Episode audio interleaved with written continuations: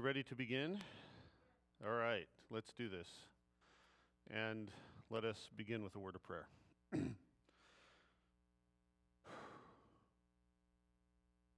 God, we thank you for the covenants that you have made with us, that you are a God of promises, that we can rely on you, that you have promised us many and every good thing, and that we have your Son, Jesus Christ, to thank for our access to you and to the promises that you have made. So I pray that you will bless this time. I pray that you will help this study of your word that you have inspired will give us better understanding of who you are and how we interact with you. So we say thank you for all of this, for this opportunity, for your word, for your son. And then in his name we say this. Amen. Okay, how's everybody doing this morning? Good. um, okay, so I had no idea we were celebrating the Lord's Supper today, but uh, it's fitting, I guess, that we talk about the Lord's Supper today. So I don't know if that was intentional or not. Was that intentional? Okay, cool.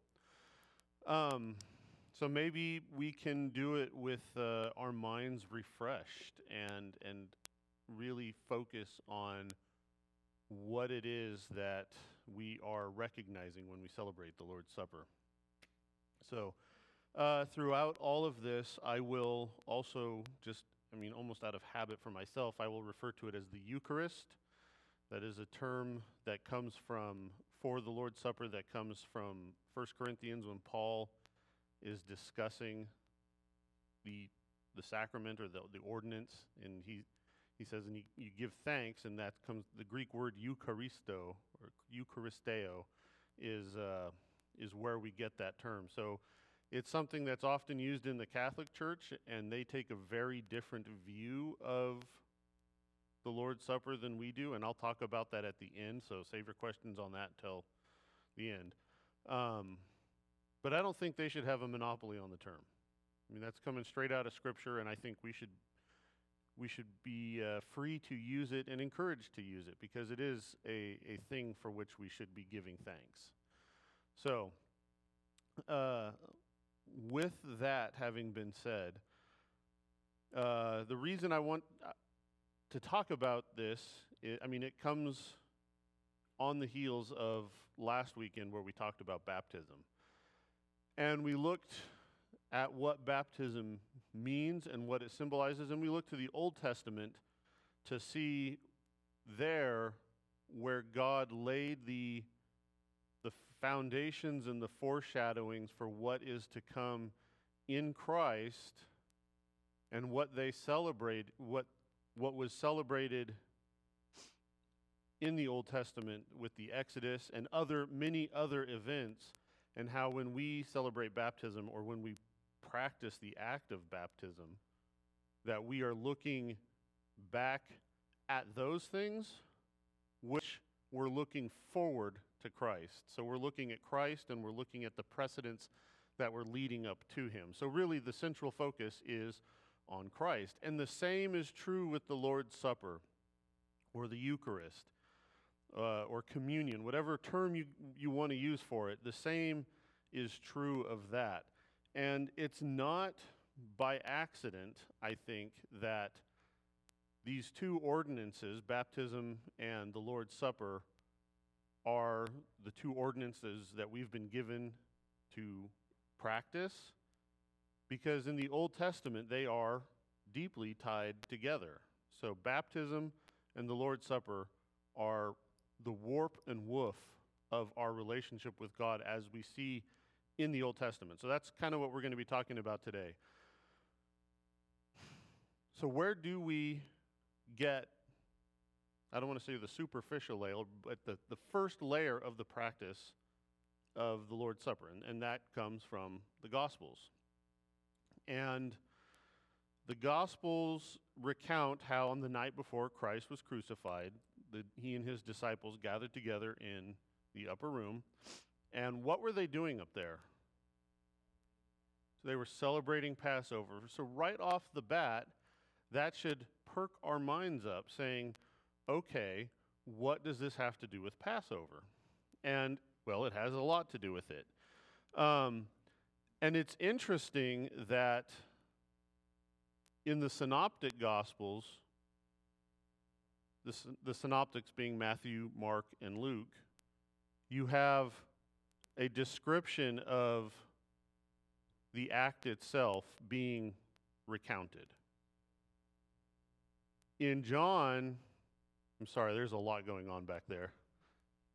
So there's multiple conversations. Um, and I'm not good at compartmentalizing. Um, so in John, the act of the Lord's Supper is, is not even present in that. But the event during which the Lord's Supper takes place, that upper room meal, that Passover meal, a quarter of the Gospel of John is taken up by Christ, what we call the upper room discourse, where he is elaborating on what is going on in all of this. And what is going on is Christ is inaugurating the new covenant. The Passover is celebrating the old covenant. At the Last Supper, Christ is, is inaug- what he, he will be inaugurating it on the cross, but it will be the new covenant. And what is the new covenant? And we see that in Jeremiah 31, 31 through 34. And I'll read that. Indeed, a time is coming, says the Lord, when I will make a new covenant with the people of Israel and Judah. It will not be like the old covenant that I made with their ancestors when I delivered them from Egypt. Note that there's Passover, the Mosaic covenant, so it won't be like that. For they violated that covenant, even though I was like a faithful husband to them. Read the book of Hosea, and you will see how Yahweh has been a faithful husband, even when they have whored themselves out to false gods. Says the Lord, But I will make a new covenant with the whole nation of Israel after I plant them back in the land, says the Lord. I will put my law within them and write it on their hearts and minds, and I will be their God, and they will be my people. No longer, people will no longer need to teach their neighbors and relatives to know me, for all of them, from the least important to the most important, will know me, says the Lord. For I will forgive their sin and will no longer call to mind the wrong they have done. That is the new covenant. And when Christ is raised up on the cross, that is the inauguration of the new covenant. And when they are celebrating the Passover, Christ says that this is the new covenant. So the, the, the connections are all very explicit that this is a new covenant that is being established. But the Passover practice still has some relevance on it. And I, on the second page there, I forgot to mention, we can move to the second page. Uh, Paul builds into that some more, and, and, we look to, and that's again where Eucharisteo comes from. But uh, Paul is establishing that this is a covenant and a covenant meal that is done in remembrance of what Christ did on the cross. And that, that aspect of a covenant meal is very important in the New Test in the Old Testament. We see that again and again and again. Like one of the most strangest chapters of the Old Testament is Exodus 24. Does anyone know what happens in Exodus 24?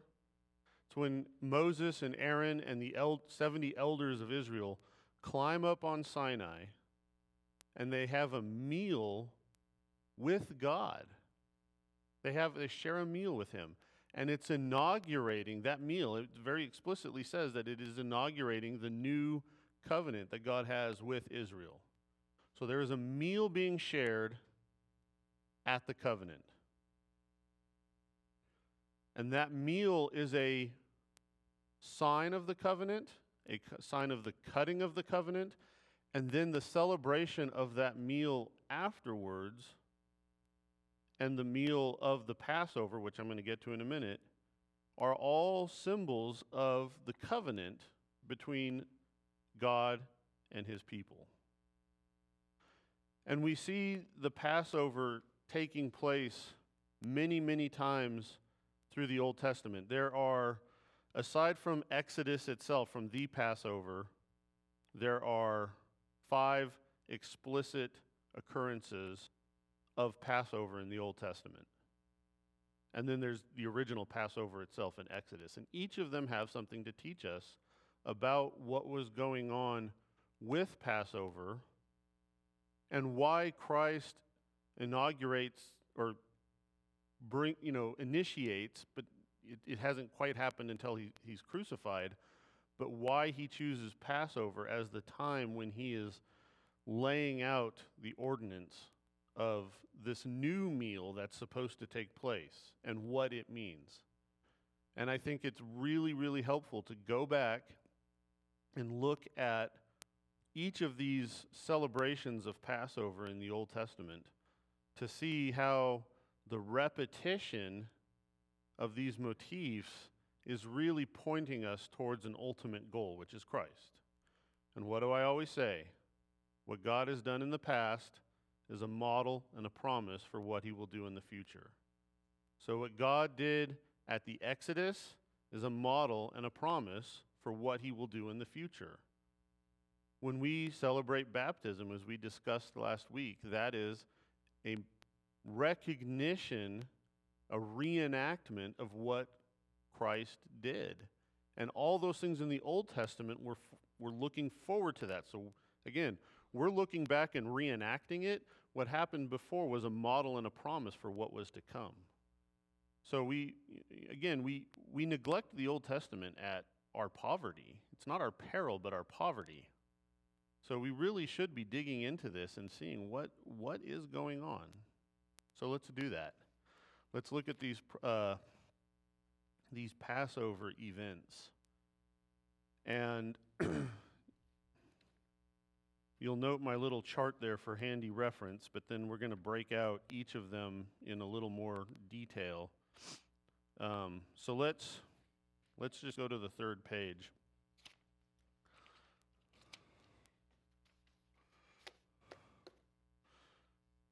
So first, I should note that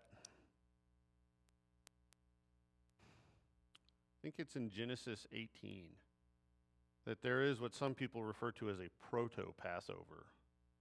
And that's where the, the three angels visit Abraham and Sarah. And Abraham tells her, Quick, bake some bread before so we can feed these guys. But he says, Leave out the leaven, you know, so she is hurriedly baking unleavened bread to, to have a meal with, in effect, God. And Abraham had a covenant with God, did he not? So he had, it's what we call the Abrahamic covenant. And what was promised to Abraham in that covenant? What? A son? Ultimately, I mean, he's promised three things blessing, descendants, and land. Interestingly enough, all three of those things are remedies for the curses that are laid down at the fall in the Garden of Eden. So there is toil, pain in childbirth, and exile from the garden. So all of those three promises that are made to Abraham, descendants is a remedy not to the pain of childbirth, but to the difficulty of it. The blessing that will ultimately come in Christ, but will be seen in the lives of people who follow him in the Old Testament, is a remedy to the labor and the work that they are cursed to having done. And the exile from Eden is undone by the land where God promises them what? Rest. So this, this promise, these promises to Abraham, but this Abrahamic covenant is an important foundation for what's to come. And then ultimately we get to the Passover event. And you'll note that these meals, the, both the Lord's Supper and the bap- and baptism in the Old Testament find their most direct roots in the Exodus event. It's hard to understate, or o- it's hard to overstate. That's the right word, I think, that I'm trying to say. It's hard to overstate just how important the Exodus event is. So much flows out of that. Baptism and the Eucharist both flow out of that. So, therefore, it behooves us to really study that and see what's going on. It's not just the flannel graph story of Moses. So, what is going on in the first Passover? I mean, we all know the story. Uh, there's been the plagues that have been cast on Egypt, and they have hardened their hearts against God. So God will bring the, the final plague, which is the destroyer, and it will kill or destroy the firstborn of all of Egypt, except for those homes that are painted with the blood of the Lamb. The destroyer will pass over them. And it's on that basis, and, and while they're in their homes, which has the blood over the door and on the sides of the door, they are supposed to be doing certain things. Celebrating the meal that Passover is commemorating, where they are supposed to have the lamb, whose bones are not to be broken, which is pointing towards Christ, whose bones were not broken on the cross. They're supposed to be having the the unleavened bread, for they are supposed for they are leaving in haste and do not have time to prepare everything. And so I mean God is giving them these ordinances now so that in the future they will be looking back on them and rec- remembering the haste which with, with which God acted. And there's the bitter herbs as well. These are all elements of the Passover meal. So the meal is a central act. So they are inside together, their whole family, eating this meal while the destroyer is outside bringing death. So they are saved from death by the participation of this meal. That's the first Passover. And then the Exodus happens and they cross through the Red Sea, and we talked about that last week and what that symbolizes. And when they get to the other side, we see in number, well, then when they get to the other side, first Moses goes up on Sinai and the law is given. And then the, Moses and the elders go up on Sinai and the covenant is ratified through the meal. And then we see in Numbers 9, here's the second Passover that's, rec- that's held in the Old Testament, is the first Passover that's held in the new state of freedom that they have. They are no longer slaves, they are no longer in the land of death, but they are now in the land of the living, and God is their sovereign. And in that state, they are now holding the Passover once again.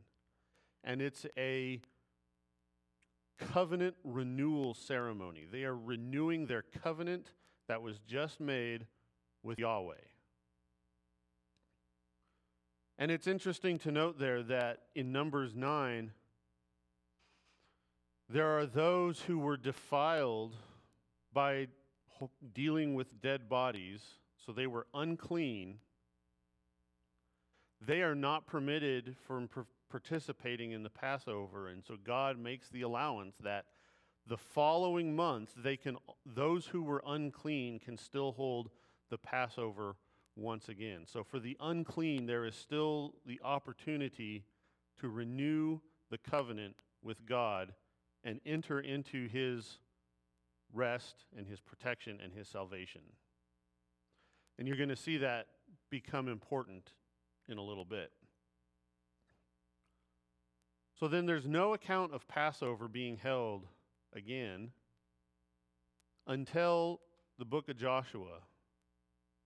And the beginning of the book of Joshua is a it's just it's a beautiful recapitulation of all the events of the Exodus. So you have the crossing of the Jordan, which last week we talked about was similar to the crossing of the Red Sea and how there was a passage from one state to another. In the case of the Exodus and the Red Sea, there was the passage from the land of death into the land of life. And by the crossing of the Jordan, there is a passing from the land from the state of restlessness and wandering and to enter into God's into the promised land and into a state of rest. Obviously their work wasn't done, but they were now at rest. Their wandering was over. Now the work was starting, but they were at rest as a people. And what's the first thing that they do once they cross over when they are at Gilgal? They hold a Passover. So they hold the Passover, they, they, they participate in this covenant renewal once they have entered into God's rest. And they also, this is now the second generation, the first generation, for the most part, having died out because of their sin at Kadesh Barnea. This is now the second generation. What do they do along with the Passover? That they circumcise all the men. What is the circumcision? It's the sign of the covenant that God made with Abraham. So again, you have a dual covenant renewal. You have the Abrahamic covenant being reaffirmed by God's people, and you have the Mosaic covenant being reaffirmed by God's people. And the sharing of this meal is the act of that covenant affirmation. Does that make sense? Okay. And there's plenty of other Exodus parallels going on at the beginning of Joshua. My favorite is, I love it, is right before they go to Jericho, who does Joshua encounter? The commander of Yahweh's armies. Who it's, it's the pre incarnate Christ. It's Christ, it's the Son of God before he is incarnate in flesh. And what does he what does he tell Joshua to do? It's the same thing that Moses is told at the burning bush to take off your shoes, for you are on holy ground. So that the Exodus parallels at the beginning of Joshua are, are very, very important for us to note. So you have the same thing, in effect, is happening that God's people are passing from a state of condemnation in whatever form that is death, slavery, whatever, wandering, and they're passing over into a state of life or freedom or rest. It's and again, that's what we talked about last week. That's what baptism is. But you also now have this commemoration and covenant renewal that goes along with that, and that's the Passover. So these really go hand in hand. So, what's the next Passover we see? Now, I should note that there are many allusions, references, and Passover motifs that are present chronologically between this Passover and the next one. And we'll talk about one of those here in a little bit, just to give you an idea of how the Passover and the covenant is present, even though a particular Passover event is not described for a while. So the next the next Passover event is uh,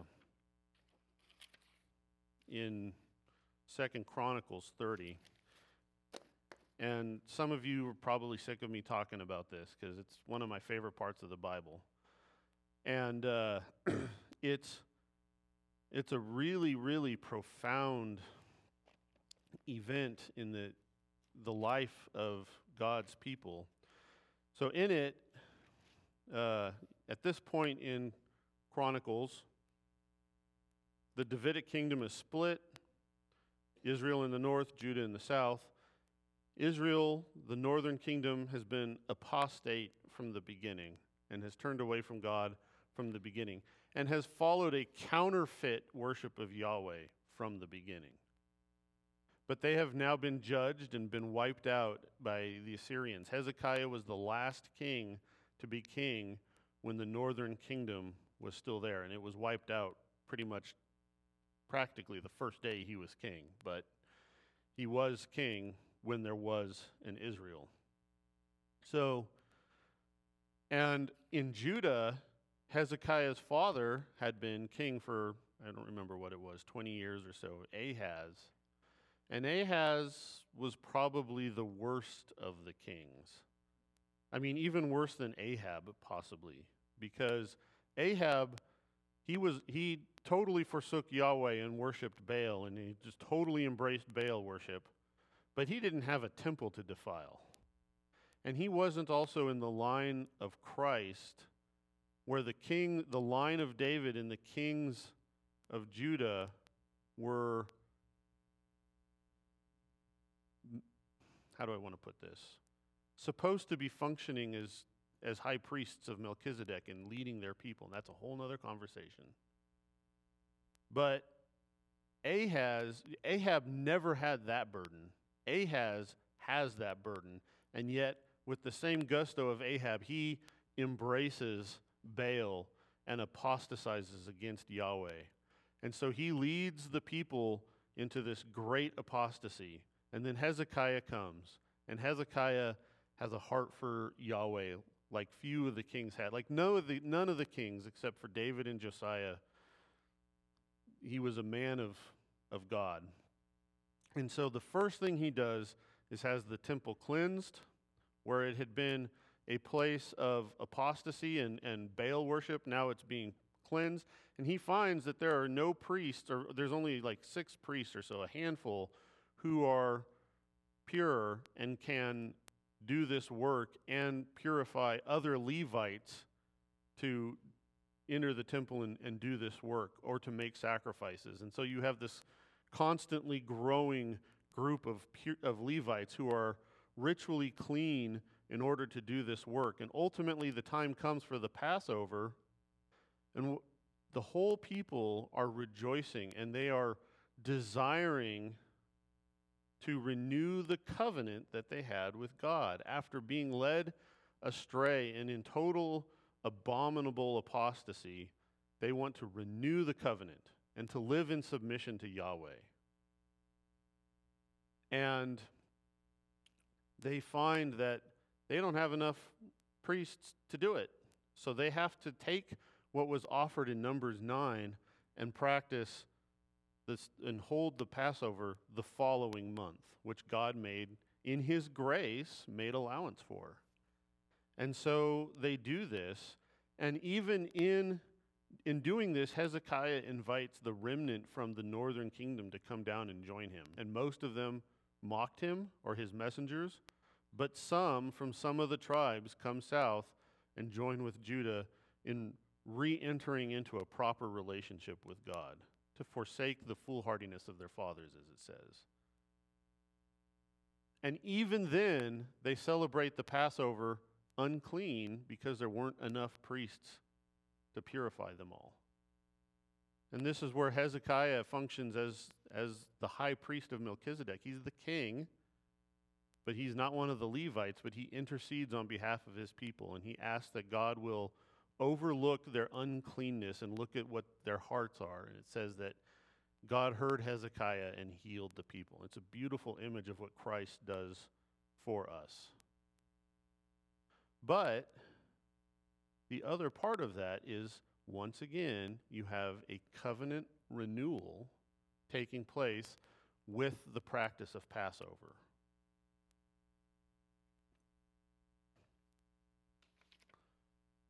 So the next Passover is at the very end of Chronicles, and it's with Josiah.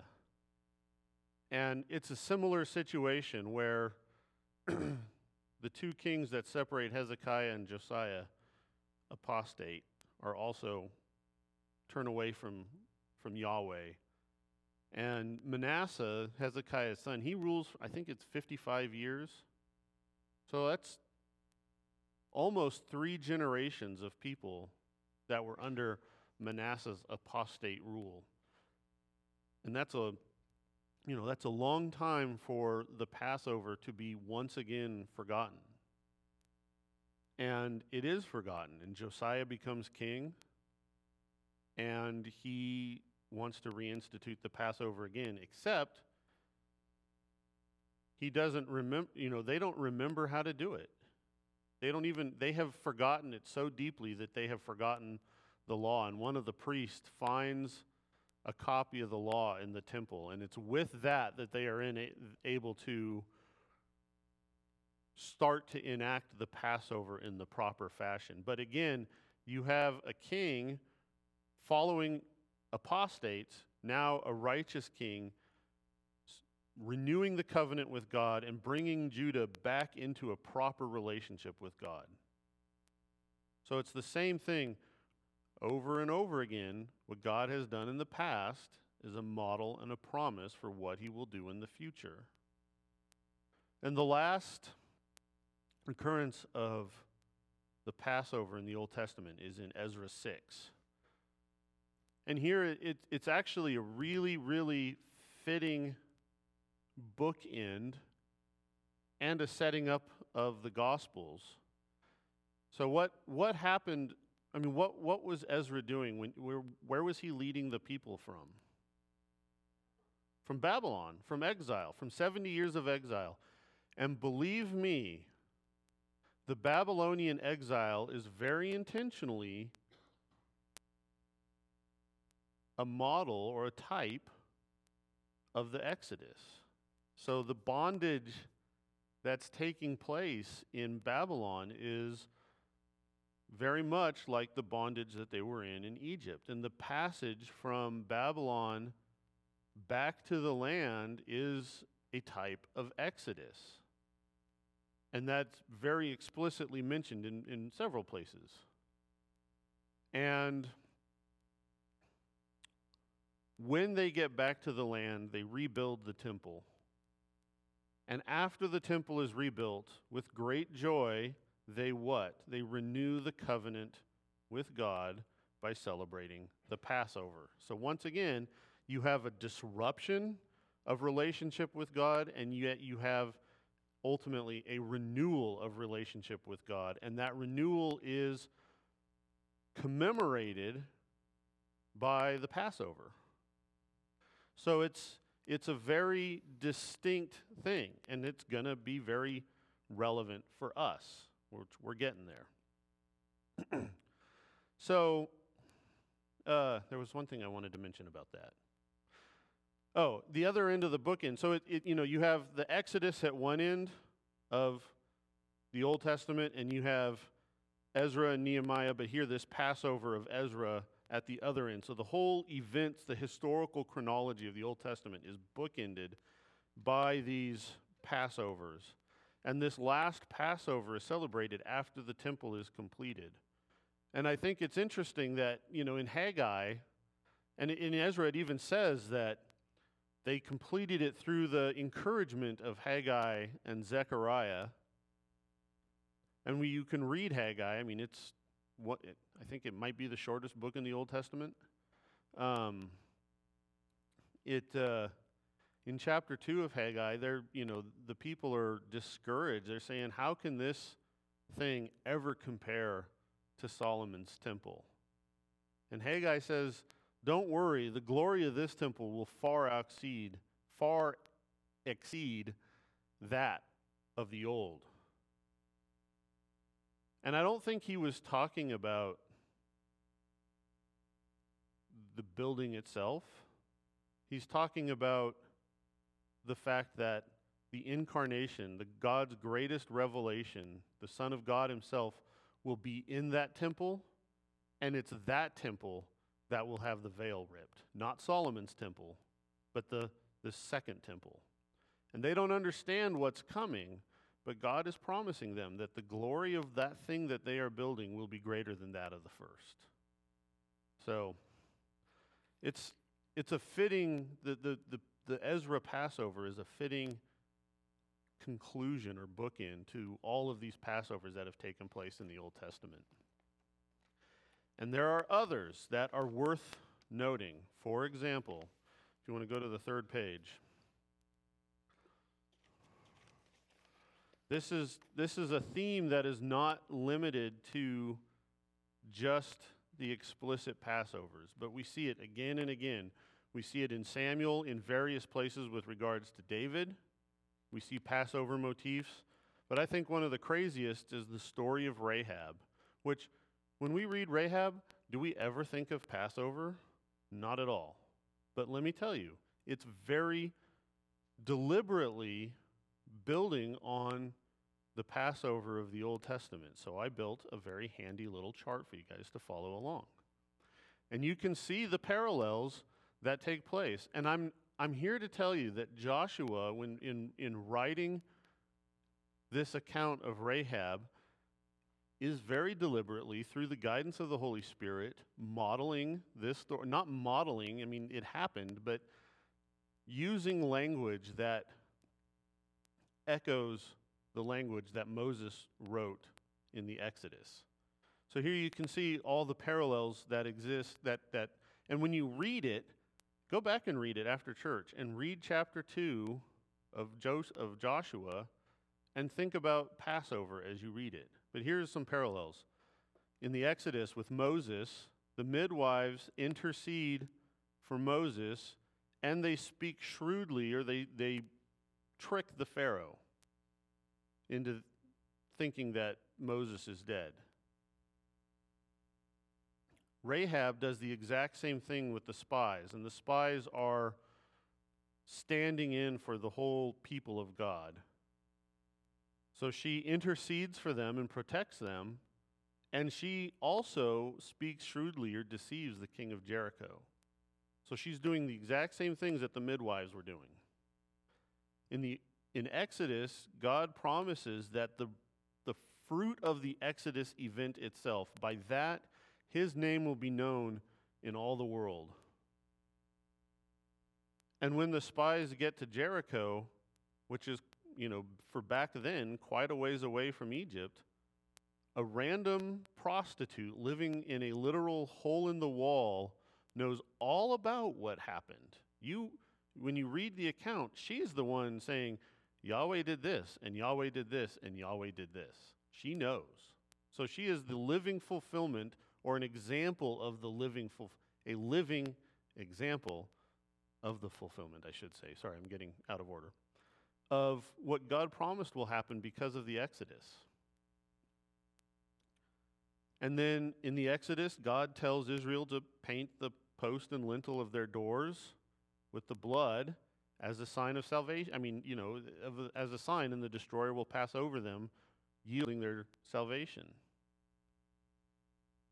the spies, how do they go out of Rahab's house? They go out the window. So, in effect, that's the door. That's the means of exit for them. And what do they tell her to hang from that? A red rope. So it's that is the parallel to the blood over the door in Exodus. And during the Passover event, Israel must gather their families together in these houses. If they're outside of the houses that are marked with the blood, they will be destroyed. And Rahab, she also must gather all of her family into her house as Jericho is being destroyed. And it's very, it goes into great detail about who needs to be in there. And if they, if they are not present, if her family is not present in the house with the red mark on the point of entry, they will be destroyed. And ultimately, Israel is saved from destruction, and so too is Rahab and her family saved from destruction. The story of Rahab is very explicitly a Passover story. But it's more than that in the sense that when you read the dialogue between the spies and Rahab, it's very, very intentionally covenantal language. They say, we agree to this, but we are not going to be held responsible if you do not abide by these conditions. And she says, literally, I accept the terms of this agreement. I mean, it depends on what translation you're reading, but I mean, she's, she is, they, they are participating in covenantal language. And this really emphasizes the covenantal aspect of Passover. And that leads us back to where we are when we celebrate the Lord's Supper. Christ and his disciples they were gathered together and they were not renewing the covenant, but inaugurating the new covenant. So, a Lord's Supper without covenantal devotion is missing something.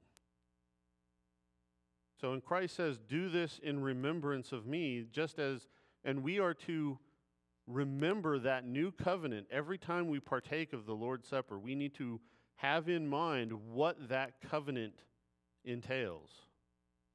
Just as the, God's people, every time they celebrated the Passover, were looking back and remembering what was going on, what happened with the original Passover, and with all of the subsequent ones that, hap- that came after that. With each of those covenant renewals, there is also a redemption out of darkness.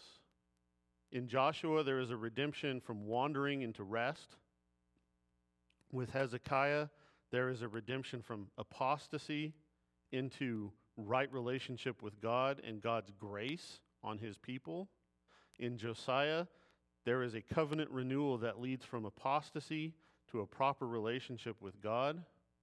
In Ezra, there, there is a Passover and a covenant renewal that leads from exile and now into proper temple worship.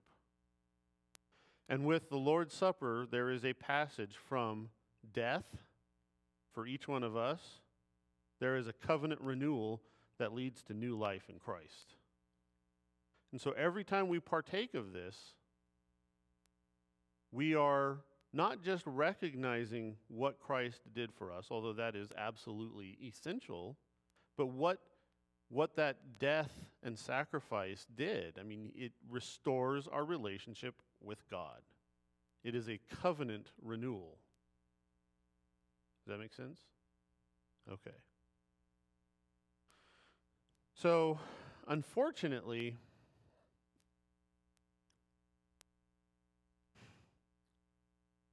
this has been twisted in many traditions in the church.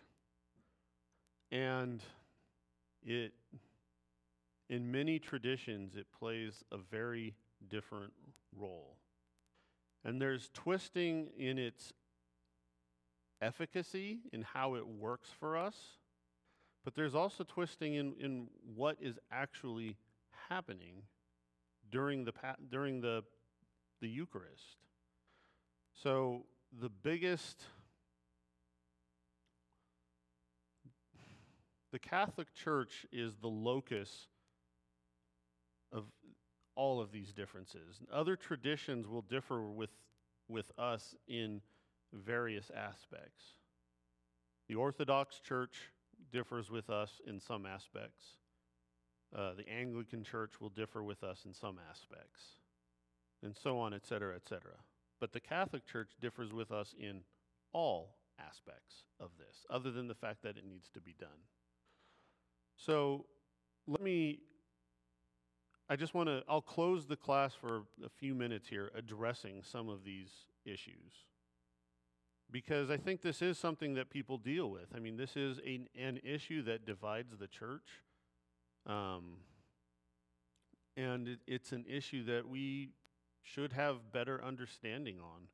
Not just what we believe, but also what other people's believe and, and how we can, we can articulate those differences. So, uh, we're going to go there then. So, uh, what is the purpose of the Lord's Supper to a Catholic? It's actually very different from ours. What I just went through in terms of drawing the parallels between the Lord's Supper and the covenant renewal of the Passovers in the Old Testament. That is recognized, but really functionally not what's going on when what a Roman Catholic believes is going on when they participate in this sacrament. And I will use the word sacrament here because that is the word that they use, and I think we can use it too, but Again, what we mean by sacraments and what they mean by sacraments are different things. So in the Roman Catholic Church, excuse me, there are seven sacraments. There used to be over a hundred of them, but they've narrowed it down. And those seven sacraments, I may forget one. I got to think about this. There's baptism, Lord's Supper, uh, confirmation, confession, marriage, priestly orders, and last rites. So those are the seven sacraments of the Roman Catholic Church. And this points to a bigger difference that we have with them, which is God's grace. So we have a totally different view of the grace of God than they do. It is to them, God's grace is dispensed in a very real way through the participation in these sacraments. So, the way it was described to me, and I will describe to you, is, and this was described to me, I went to a Catholic high school, and this was how in one of the theology classes it was described to me. So this is coming from a Catholic. If it sounds disrespectful, talk to them, not me. But it's actually a really, it was a very helpful image in how it works. So they say, imagine you have a gas tank, a spiritual gas tank. And when your tank is full, you're, you, you you got a long way you can run. But as you sin, that gas level is dropping down lower and lower and lower. And if you keep sinning, eventually you're going to run on empty and you're going to come to a stop. But the way you refill your tank is by the participation of the sacraments. So every time you participate in one of those, God's putting some spiritual gas back into your spiritual gas tank. And so that that keeps you filled with God's grace is the participation of these things. Now if that sounds like works, don't talk to me about that. I mean, that's not my fault. But so, I mean, obviously some of these these sacraments are only good one time. I mean, you're only you know, in the Catholic Church, you're baptized one time. You're definitely going to get last rites one time. I mean, you, you, you know, you're not. That's not something that that you're going to do on a regular basis. But other sacraments, the two that are really the most common that you're going to be using to refill your grace gas tank is confession and the Lord's Supper. And that's why there's this constant need I got to go to confession because it's like you're running low on on gas, you got to go fill up your tank. So you go and confess your sins. Or you go into mass and you partake of the Lord's Supper. So, obviously, that is a significant difference that we have with them in terms of the efficacy. For us, we are remembering what Christ did. What was that? Once for all. What he did, well, that's going to come back up too, the once for, once for all. But we're remembering what he did, and we're renewing the covenant that, that, is, that he made, the new covenant. We are participating in covenant renewal. We are devoting ourselves to submission to Him. There is another significant difference, though, and this is where people use a lot of big words. Uh, and so the, the word that is used to describe what the Roman Catholics believe is transubstantiation. So, and that just comes from Latin don't worry about it. Um, there's another term that will that is used for a different view, not the one that we hold, called consubstantiation. So what that is is, but what I'll explain consubstantiation a little bit at the end. But transubstantiation is they teach that when the bread and wine are consecrated, when they are blessed, that they become literally the body and blood of Jesus Christ so that when you take of those elements, you are literally consuming his flesh and drinking his blood. And there are many problems with this. So the, the consumption of those elements is seen as a sacrifice. We are re immolating Christ. Every time somebody, in their view, partakes, Christ is once again sacrificed. So it is not a once for all event. The cross is, in effect, diluted.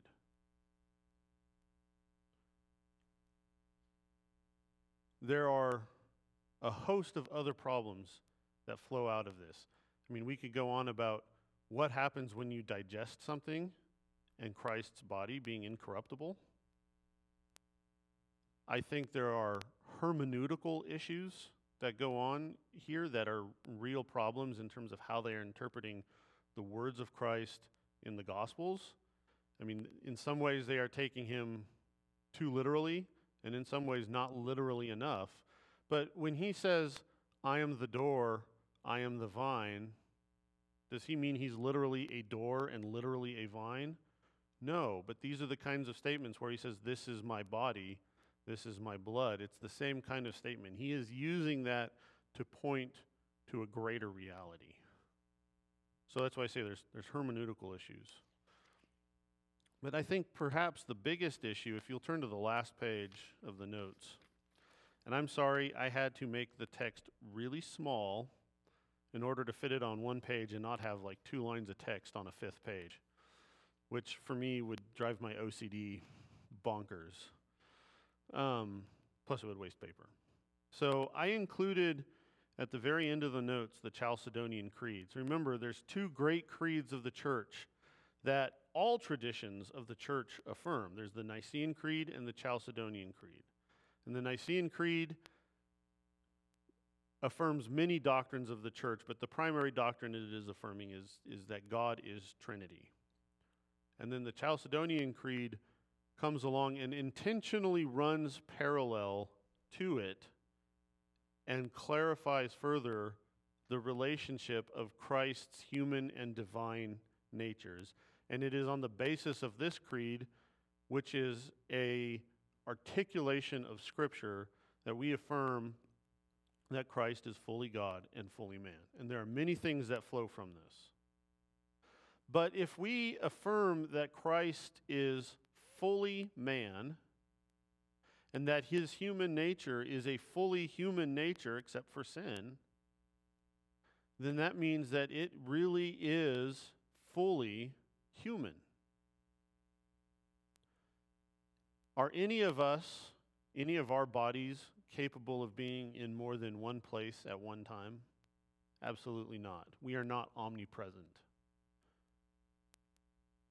But if the elements of the Lord's Supper truly become the literal body and literal blood of Christ, is that not running counter to the Creed's very strong affirmation that Christ's human nature is a fully and proper human nature?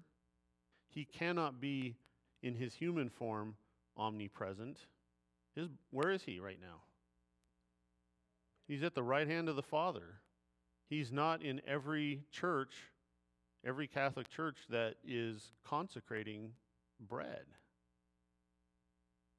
So it, to hold to that view really runs counter to the to the Chalcedonian Creed, which the Catholic Church itself affirms. So it's it's a really uh, I, I, mean, this is a good case where you know it's like we really want to stand on these creeds. I mean, it's a good thing to recognize them and say, yeah, but what about this? And how do you square this, which you affirm, and this thing, which you affirm, which are contradictory? So there's a lot more that can be said about this subject. And this is not a class on transubstantiation. But I did want to at least bring it up because I think it's something that people have questions about. And it's good to at least have some passing familiarity with, with the issues. But the real focus of what I wanted to talk about today as we close here is when we participate in the Lord's Supper, we are participating in an age old act by all of God's people in renewing the covenants that He has made with us. In the past, before Christ, they were renewing covenants that would lead to Christ. And now we are renewing a covenant that He has inaugurated with us, the new covenant. And we are looking back at Him hanging on the cross, broken and bloody. And the act that He did in having himself hoisted up there and dying and bearing our sins, just as, well, bearing our sins, and then rising three days later. So you, you really have this beautiful meshing of the baptism and the Lord's Supper. And, and it, we should see them jointly. I mean, they are the two things that God told us to do, and they are tied together. And they all point to the same thing, which is Jesus Christ and the salvation that he offers. So I will end there. Does anyone have any questions? Yes.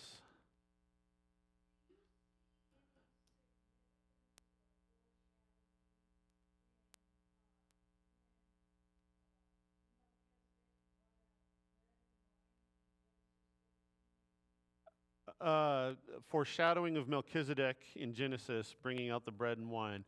Yeah, I mean, there is, I think, a strong case can be made that there is intentional foreshadowing there. I mean, the Old Testament, by its very nature, is is typological.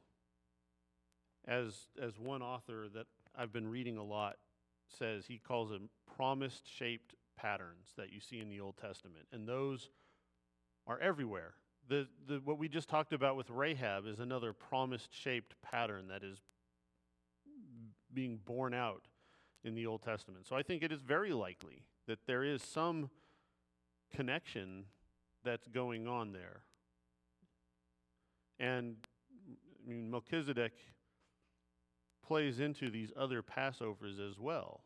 I mean, when I talked about Hezekiah and and Josiah, those kings, I mean, were intended, God intended the kings in the line of David to function as the high priest. I mean, and there's a whole, that's a whole conversation that I can't have in two minutes. Because it, I mean, it goes into Samuel, the book of Samuel and David, and why, why is the ark moved into Jerusalem? On what basis? On what basis does David perform these sacrifices? On what basis does David wear the ephod? All of these things. How, how does David do all of this stuff? I mean, keep in mind when the ark is moved into Jerusalem, that was in the seventh year of David's reign. And before that, it was a Canaanite city. But who was the first king of Jerusalem? It was Melchizedek. So it's on the basis of succeeding Melchizedek that David is able to make claims. And so all of that stuff, there's, there's very deliberate parallels with Melchizedek. I mean, that's a, a very rich mine of, of theology to be dug out there, is, is what I'm trying to shotgun at you guys. so, um, any other questions? Yes.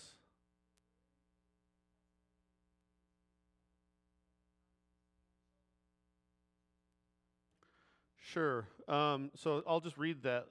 Th- let me just read the first part there that, that you were referring to.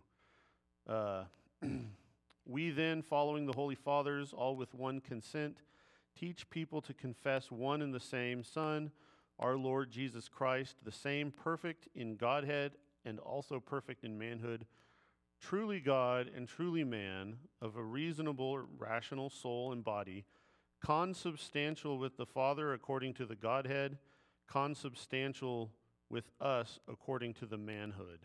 Okay, so what that means is consubstantial uh, is saying the same essence, the same substance.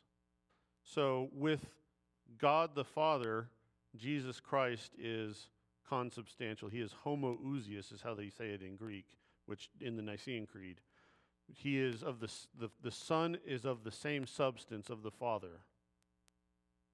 So, but in the incarnation, he is of the same substance that we are. So he is consubstantial with the Father. He is consubstantial with us. He is the same essence as the Father. He has a full and complete, except for sin, human nature. He's consubstantial with us. And it's that tension that we call the hypostatic union. Does that answer, or do you want more elaboration? Yes, that that with the that's called the kenosis in Philippians two, and that very much is one of the key, not the only, but one of the key passages that we would look to to uh, to see how or what kind of a relation, how his human nature is like our human nature, and there's there's three Greek terms there: likeness, form, and so on, and each of them add a nuance to what's going on, and and how he re- how he is the same as us, except for sin. So that's a, a good, I mean, that's a good place to go. That's a very astute uh, observation. Yes.